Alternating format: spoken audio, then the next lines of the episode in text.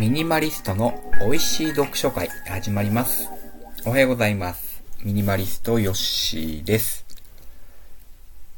今週末ね、あったかかったですか皆さん。ご自宅周りは。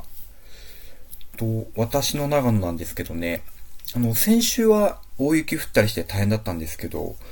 週末だいぶ天気が落ち着きまして、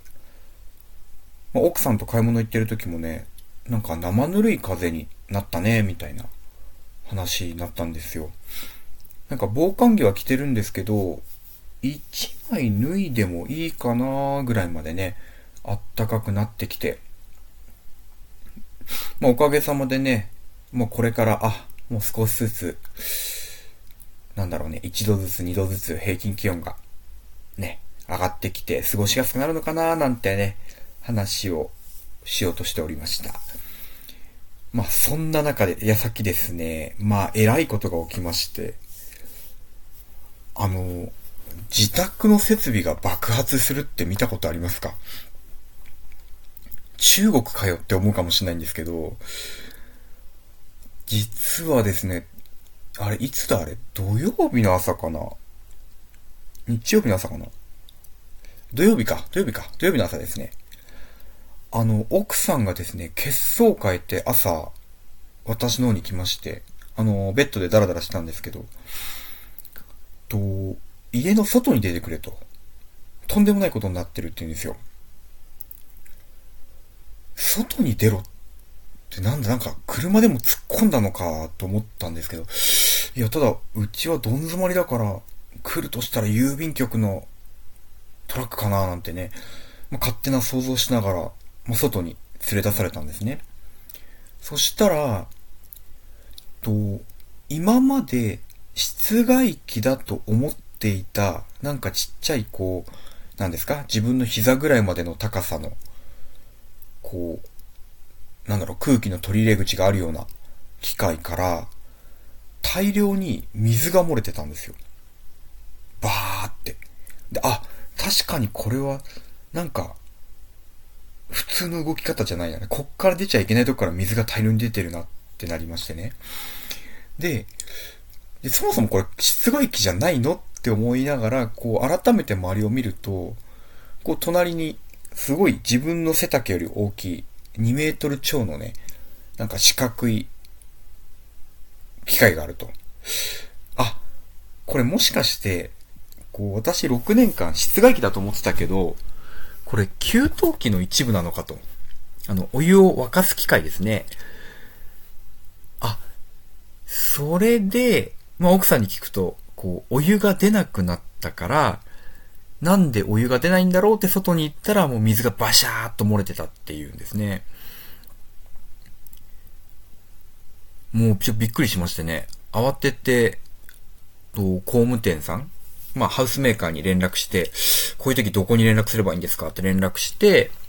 で、それちょっと三菱製だったんで、三菱のアフターケアセンターに繋いでもらって、修理の段取りをしたんですよ。BGM かけ忘れてました。ちょっとかけます。BGM かけますね。失礼しました。そう。でね、修理に来てくれるのが24日。だってことになりまして、いやー24日嫌だなーって思いつつも、この時期壊れる時期なんですかね。キャンセルが出ない限りは、そこまではちょっといけないのでということで、24日金曜日に予約を取りました。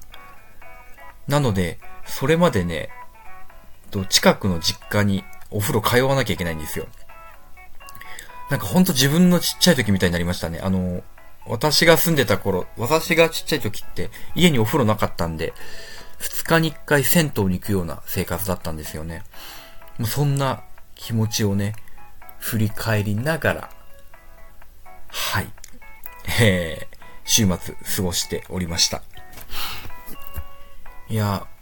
家でお風呂入れるって結構幸せなことなんですね。なんてことを久々に思い返してます。まあ、思い返すっていうところから、だいぶ話をつなげるんですけど、まあ、昨日ちょっと買った、今日も漫画の話をさせてください。タラチネ・ジョンさんっていう方が書いている、海が走るエンドロールっていう漫画。これがね、最近4巻が出まして、まあ、昨日本屋で買ってきたんですね。で、この本ですね、新刊コーナーになかったんですよ。で、新刊じゃなかったっけこれって思って、こう本屋をね、うろうろ探したら、本棚にありまして、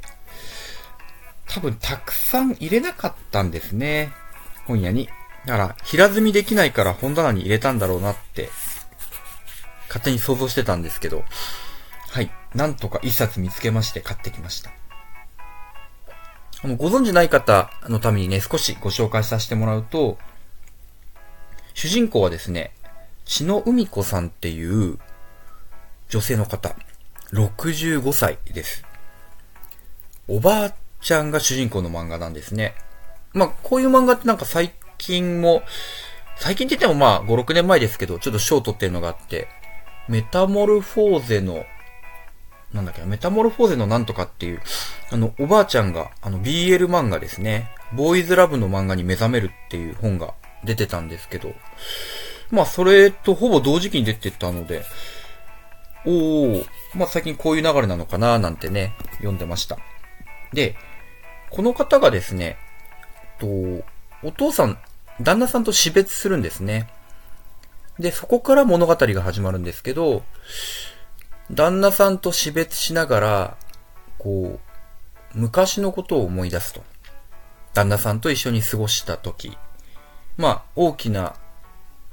ね、山あり谷ありっていう壮絶な人生とかじゃなくてですね、こう幸せに過ごせてたんだけど、一個だけ、この方のね、思い出の中で面白いことがあったと。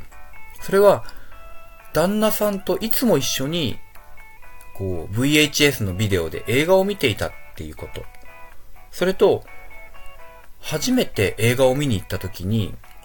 旦那さんから言われた言葉があるんですね。あなたは映画ではなくて、映画を見てる人が好きなんですね。みたいなことを言われるんですよ。で、その後にですね、こう、映画監督志望の浜内海くんっていう男の子。まあ、この子もちょっといろいろ家庭にね、問題があるというか、いろいろ背景がある子なんですけど、その浜内海くんと知り合いになってから、映画作りに目覚めるっていうね。65歳にして、専門学校に入学、映画を撮り始めるっていう漫画なんです。まあ、少年誌ですよね。もう、主人公は、まあ、感情移入できるように、13歳から16歳ぐらいの、男の子、女の子で。で、そこから、こう、天才的な能力を持って成長していく、みたいな。才能ある子の成長物語、みたいなものが多いんですけど、まあ、この、海子さんは才能、そういうところあまり出てこないですね。まあ、年齢が全然違うので、周りの学生と、もう、孫ぐらいの子たちと一緒に映画を撮ってるので、当然視点は違う。作品作りになるんですけど、こう、なんですかね、そういう才能がある、なしではないです。ただ、こう、65年間の人生の中で、なんか昔の思い出と重なるところだったりとかですね。あと、この、タラチネ・ジョンさんの描写がいいんですね。この海子さんって人、まあ、海ってついてるだけあってね、描写に海が出てくるんですよ。こう、自分が本当にやりたかったことに近づいたときに、こう、急に海の描写が出る。なんか、足元に海水が流れてくる。本当はそんなもんないんですよ。あくまでも、こう、例えなんですけども。逆に、それを自分の中でこう、押し込んでしまう。いや、私なんかもう歳だからそんなことできないわよ。みたいなことを言うとね、さーっと水が引くんですよね。もう一巻からその描写が出てきたときに、ああ、漫画っていいなと思ったんですよね。もう漫画らしい、うん、そういうものがなんか例えばこれがなんか水が引いたみたいにみたいな言葉が入ったらすごいなんですかね、やぼったいというか、いやそれ言わなくていいでしょみたいなね、なんかそういう言わなくていいでしょってところが本当に言われないっていうところがこうかっこいい漫画っていうんですかね。これね、なんだっけな、庵野秀明、新世紀エヴァンゲリオンの監督ですけど、彼がドキュメンタリーでちょっと言ってたことなんですよ。なんか今はそう、まあ、今言ったやつは海の描写とかをしっかり、これはあくまで例え話であって彼女からこう熱意が去っていった描写なんですよみたいなことを語らせないと観客がついてかないんだよねって。そう、ついてかせるためには1から10まで説明するような作品、まあ、例えば最近、まあ、ここ数年すごい流行ってるアニメ作品があるんですけど、そんななんかもう見りゃわかることを全部語らせるんですよね。でもあれが売れる。だから本当に見てわからない人に語ってあげなきゃいけないのかみたいなことを独白してたんですけど、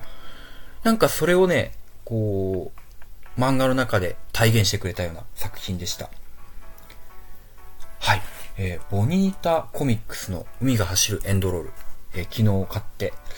またね一歩楽しませてもらった作品でした。ご興味ある方読んでみてください。以上、ミニマリストよっしーでした。